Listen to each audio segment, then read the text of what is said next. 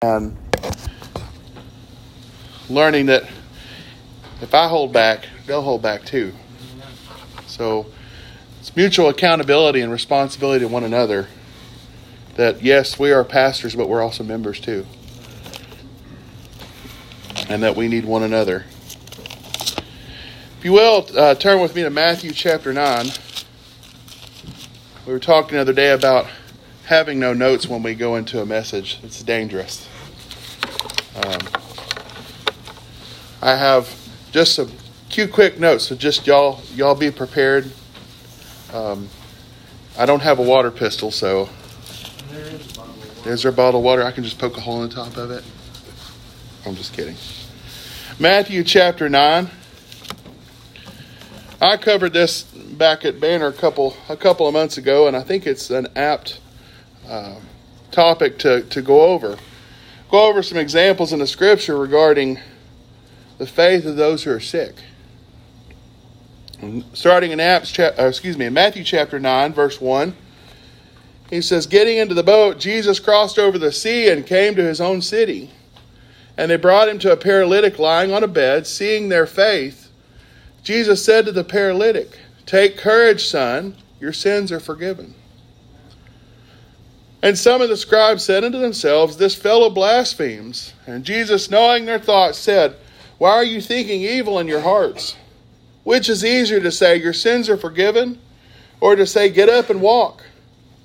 But so that you may know the Son of Man has authority on earth to forgive sins. And then he said to the paralytic, Get up, pick up your bed, and go home. And he got up and went home. But when the crowd saw this, they were awestruck and glorified God who had given such authority to men. So, I always make the statement we like to place parameters on an infinite power, infinitely powerful God. When our God has no box or authority, we try to put our God into a box to fit our needs. But really, what it is, is we need to quit placing limitations on what God can do and allow Him to work through us. This man here had faith and believed that he would be healed, and he was healed. And the people around him were in disbelief. Well, what is disbelief? It means that you don't believe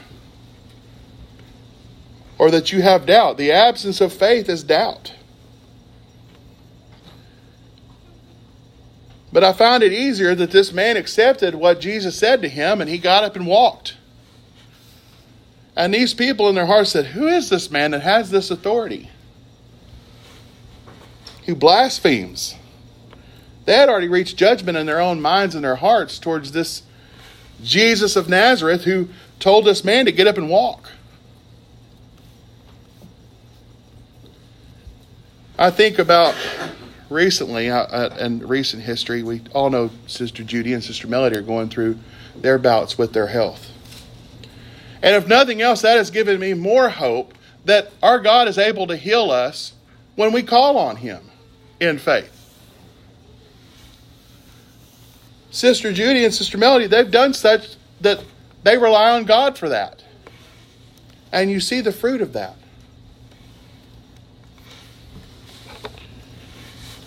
So, if we can't be healed, then who are we placing limitations on? We're, we can not place limits on an infinitely powerful, all knowing God. We just need to have faith like these people that were sick that says, Lord, take care of this.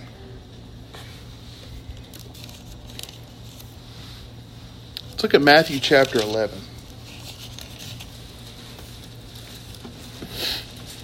Matthew chapter 11.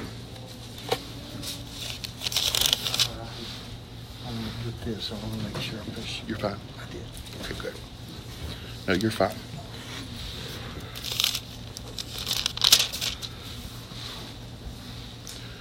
We'll start there at verse 1. It says, When Jesus had finished giving instruction to the twelve disciples, he departed from there to teach and to preach in their cities. And now, when John, while in prison, heard of the works of Christ, he sent word by the disciples and said to him, Are you the expected one, or shall we look for someone else? And Jesus answered and said to them, Go and report to John what you've heard and seen. The blind receive sight, and the lame walk, and the lepers are cleansed, and the deaf hear, and the dead are raised up, and the poor have the gospel preached to them, and blessed is he who does not take offense at me. So John asks us, Is this the expected one? Jesus' response was, You go tell him that this is what's happening. Of course, he was locked up and couldn't see for himself. But we see in the account of the scripture that, again, the lame walk, the lepers are cleansed, the deaf hear, dead are raised up. We know the account of Lazarus. We know about the account of the ten lepers, the one the ten were healed, and guess what? The only one came back. He's like, Where are your where are your brethren there? They went off to live their life. They didn't give the thanks that God that God deserved and we should have given that particular account. But the one came back rejoicing. It was still good to see that one rejoice. These people were sick that we read in a lot of these accounts. And guess what? They come back and they gave honor and glory to God. What are we going to do that, that are well? I know I say well, but I have all my health problems too. But I give thanks to God for my health. What are we giving thanks to God for? What are we placing our faith in? Are we placing our faith in God or our faith in men? Was talking to Brother Campbell yesterday, and he was talking about doctors. He says, Doctors give, Lord gives the doctors wisdom, doesn't he, brother? They may think that they're smart, but God gives them that wisdom.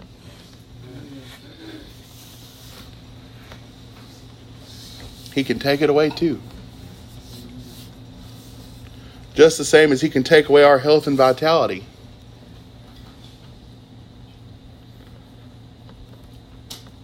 You guys, we serve the maker of the universe.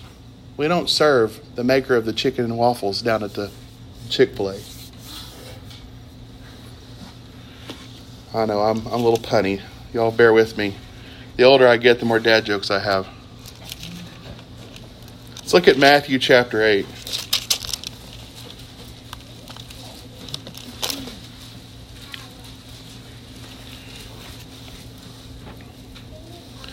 Again, y'all figure out that I'm fond of verse ones, that y'all are already acquainted with that. Y'all have heard me for several years, so. Says, When Jesus came down from the mountain, large crowds followed him, and a leper came to him and bowed down before him and said, Lord, if you are willing, you can make me clean. What a profound statement. If you're willing, I can be clean. Jesus stretched out his hand and touched him, saying, I am willing, be cleansed.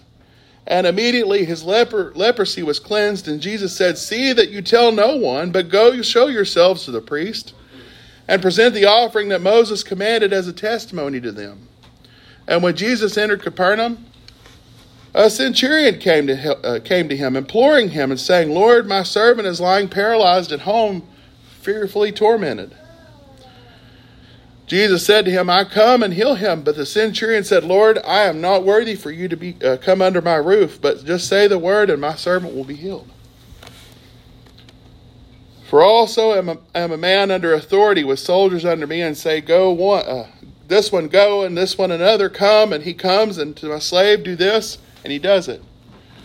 Now when Jesus heard this, he marveled and said to those who were following him, Truly I say to you that I have found no such great faith within anyone in Israel. I say to you that many will come from the east and west and recline at the table with Abraham, Isaac, and Jacob in the kingdom of heaven.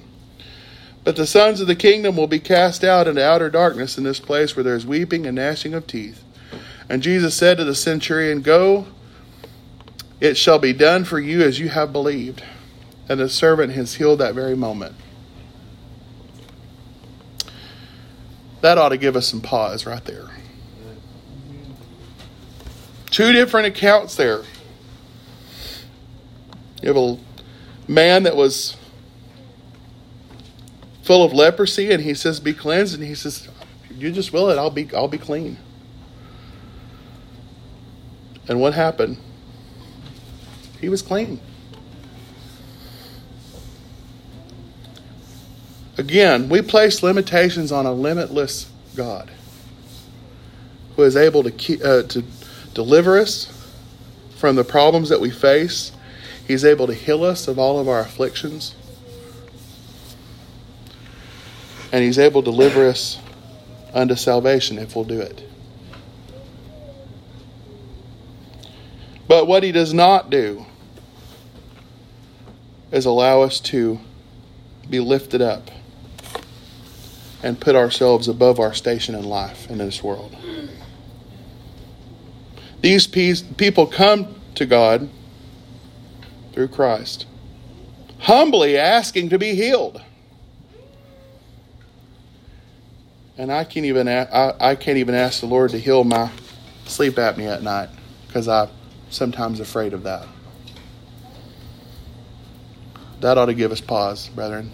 When I read these scriptures, I'm greatly conflicted about how it is that I serve God. And it should all of us.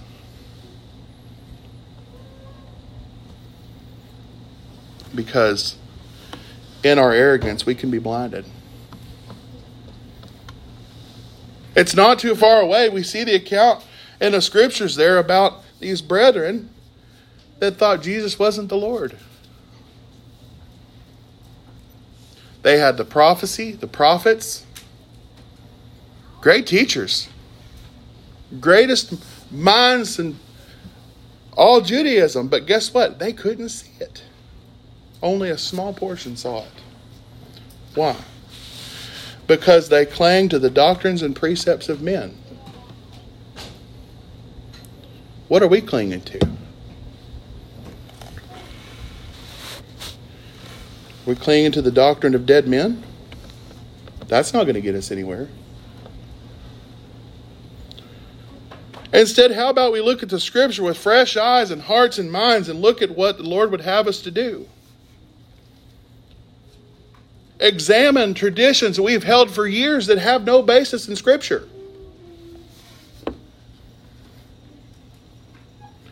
Put aside dogma and doctrine for the gospel of God. And maybe we might be healed as a people. mentioned it yesterday. We wonder about our numbers and our size and our dwindling congregations. We let the world do things better than we do. What did these people seek for the Lord to heal them? They put their faith in God and they humbled themselves and asked for healing.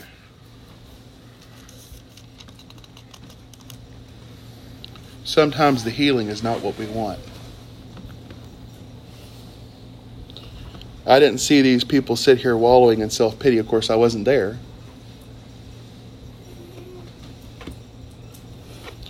But the centurion came to him and said, Heal my servant.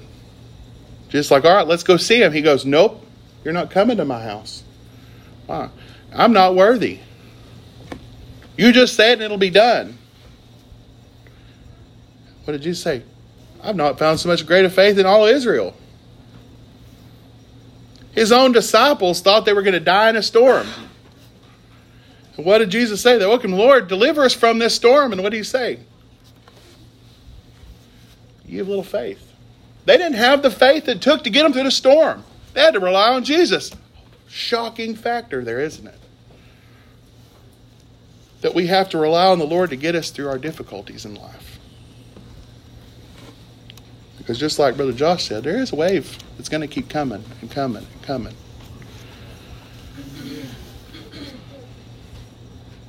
We have had one thing after another come up since Don and I have got married. The only thing, the only constant thing in our life that has kept us going is our God and you people here.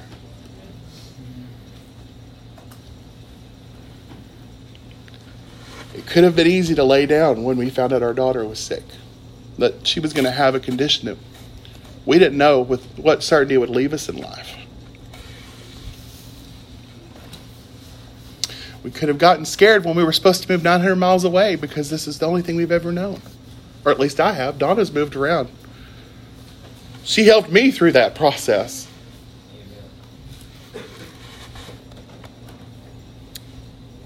Facing uncertainty in jobs, economy, this world, where do we place our faith and our trust?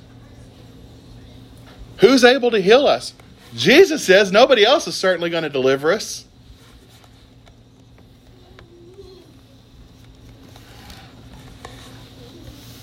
Somebody asked me, You think they'll be able to cure your daughter? I don't want my daughter cured. The Lord made her the way she's supposed to be. Because she he had something to teach us. Would I want her to have the difficulties that she's faced? No. But the Lord has delivered her each and every time and us through it. And it's given us every opportunity to talk about how good our God is and how good his people is.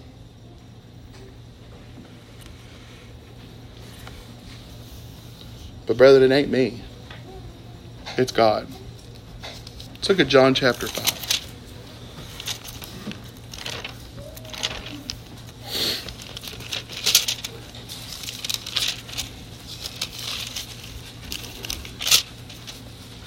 John chapter 5. Again, verse 1. Y'all are going to get tired of me reading from verse 1 probably. It says, After these things there was a feast of the Jews, and Jesus went up to Jerusalem. Now there was in Jerusalem by the sheep gate a, a pool, which in the Hebrew, Bethesda, having five porticos. In these lay a multitude of those who were sick and blind and lame and withered, waiting for the moving of the waters, for an angel of the Lord went down at certain seasons into the pool and stirred up the waters, and whoever went then first, after the stirring of the water, stepped in it, was made a well, made, excuse me, was made well from whatever disease with which he was afflicted. A man was there who had been ill for thirty-eight years.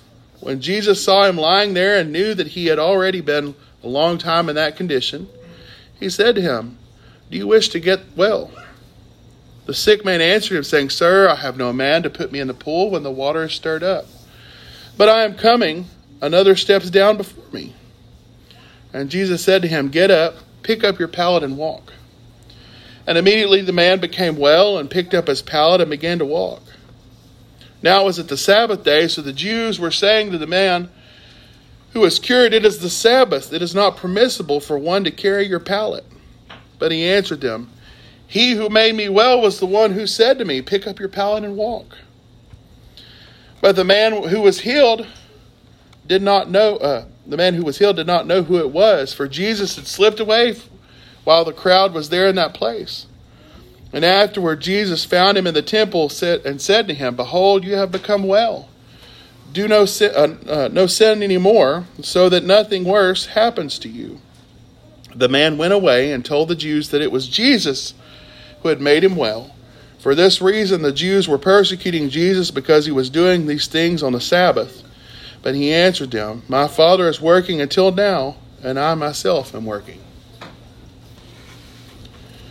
So again, we have the account of a man who was paralyzed, who couldn't take care of himself. He sat, sat by this pool for 38 years trying to get healed because he wanted to get into the water by no mistake, Jesus happens upon him and says, Do you want to be well? I don't know about you, but somebody asked me if I wanted to be well. I was like, Yeah, yeah, I want to be well. Jesus didn't say who he was. He just said, Get up, take up your pallet, and walk. And yet, those sorry lot stood there and said, it's not permissible to move your pallet. That was kind of his home. He, would, he had been there for 38 years. We know on the Sabbath they weren't permitted to labor, according to Jewish custom. And they asked him, Who holds you? He said, I don't know. I just he just told me to get up and walk and I'm going.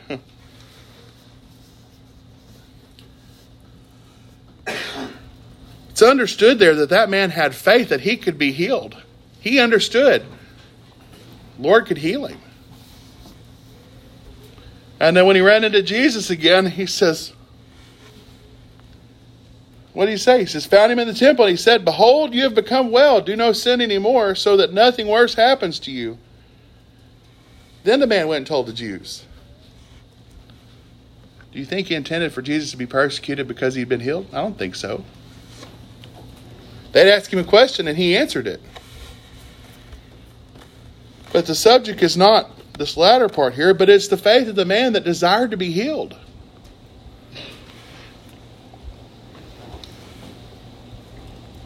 We talk about miracles and, you know, the things that happen. The Lord's able to deliver us even now.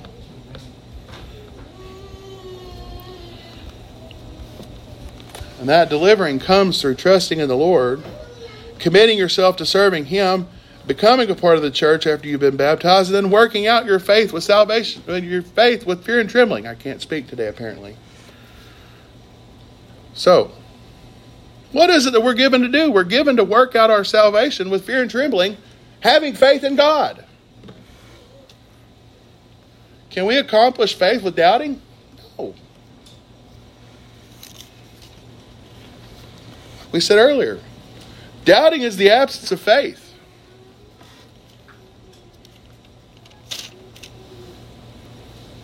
Let's look at John chapter 9.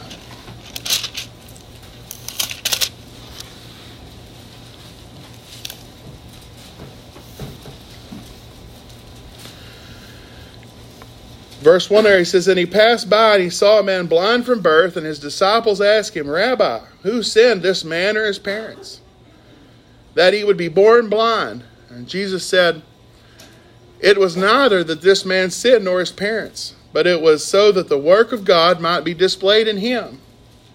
We must work the works of him who has sent me as long as it is the day. Night is coming when no one can work. And while I am in the world, I am the light of the world. And when he had said this, he spat on the ground and made the clay of spittle and applied the clay to his eyes and said to him, Go, wash in the pool at Siloam, which is translated sent. So he went away and washed and came back seeing. Therefore the neighbor and those who previously saw him as a beggar were saying, Is this not the one who was used to sit and beg? Others were saying, This is he. Still others were saying, No, but he is like him. And he kept saying, I am the one. So they were saying to him, How then were your eyes open? And he answered, And the man who called Jesus made clay and anointed my eyes and said to me, Go to Siloam and wash. So I went away and washed, and I received sight. And they said to him, Where is he? He said, I do not know. They brought him to the Pharisees, the man who was formerly blind, and now it was the Sabbath on the day when Jesus made the clay and opened his eyes. And the Pharisees were also asking him again how he received his sight. And he said to them, He applied clay to my eyes, and I washed, and I see. Therefore, some of the Pharisees were saying, This man is not from God because he does not keep the Sabbath. But others were saying, How can a man who is a sinner perform such signs? And there were divisions among them. And so they said to the blind man again, What do you say about him? And he opened your eyes. And he said, He is a prophet. And the Jews then did not believe it of him that he had been blind and received sight until they called the parents of the very one who had received sight and questioned him, saying, Is this your son who you say were born blind? And then how does he see not now see? And his parents answered and said to them, We know that this is our son and that he was born blind, but how he sees now we do not know. Or who opened his eyes we do not know. Ask him. He is of age. He will speak for himself.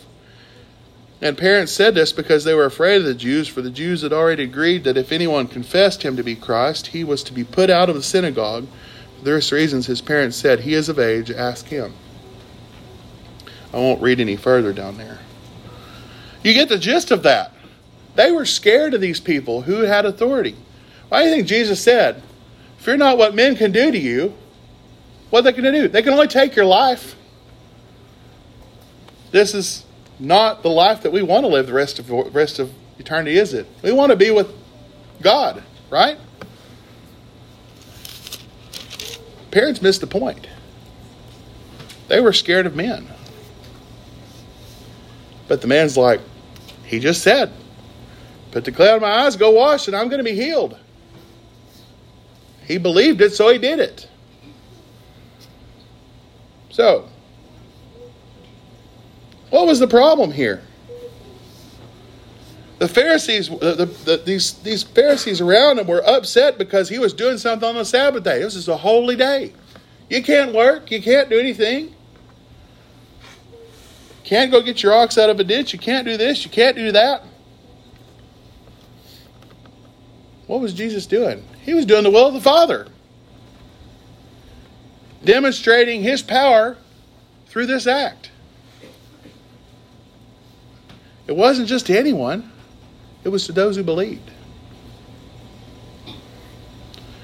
But that act demonstrating that he could clean them who had faith was a demonstration to those who didn't have faith for an example that they might see Jesus at work. Those Jewish brethren missed the point.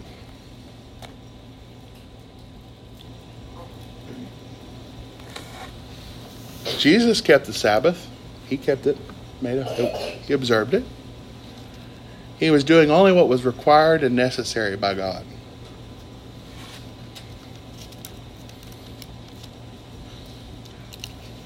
because he was serving God as a chief example for those who would follow after him. Brethren, the Lord doesn't ask us to do anything greatly, greatly difficult. Keeping his commandments are not burdensome. Scripture talks about his yoke is easy. Is it inconvenient to the flesh? Absolutely.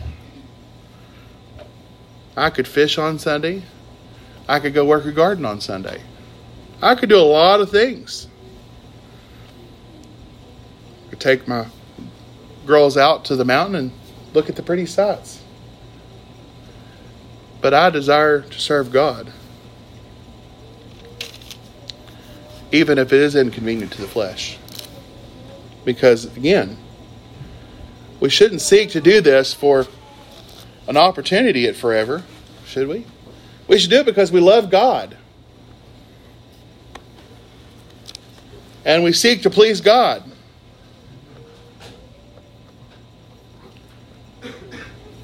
And it is my desire that I have enough faith for God to heal me of what ails me. And to be able to demonstrate that, or even heal those that are afflicted even now besides myself. But the Lord can do those things. I've watched it, I've seen it. We've seen too many brothers and sisters, those that have been healed. There's no explanation in the medical world for it. But we should still praise God for it and believe that He's able to do those things. I'm not worried about if the economy will fail or if the U.S. government will die or what, what, what will happen. We shouldn't be scared of those things. Brother, we know the scripture talks about those things are going to happen. What is it I, I read? Most republics don't last for more than two or three hundred years. It's inevitable it's going to happen sometime.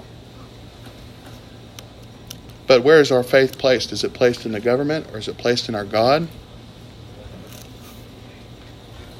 Is it placed in a few pills that we take? Where does our faith lie? He's able to heal us.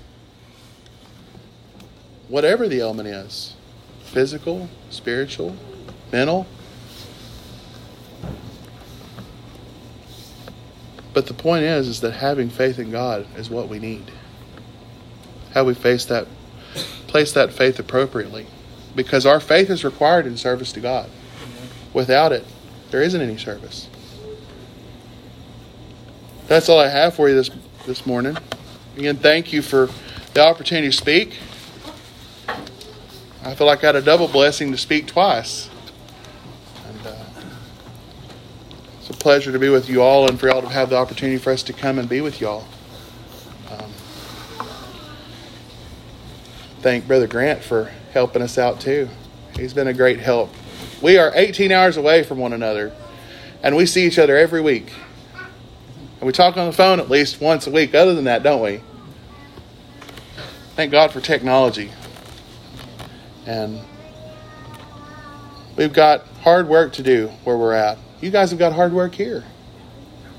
Each place has a different burden that we have placed on us, dealing with the areas we're in, has a different barrier or different difficulty.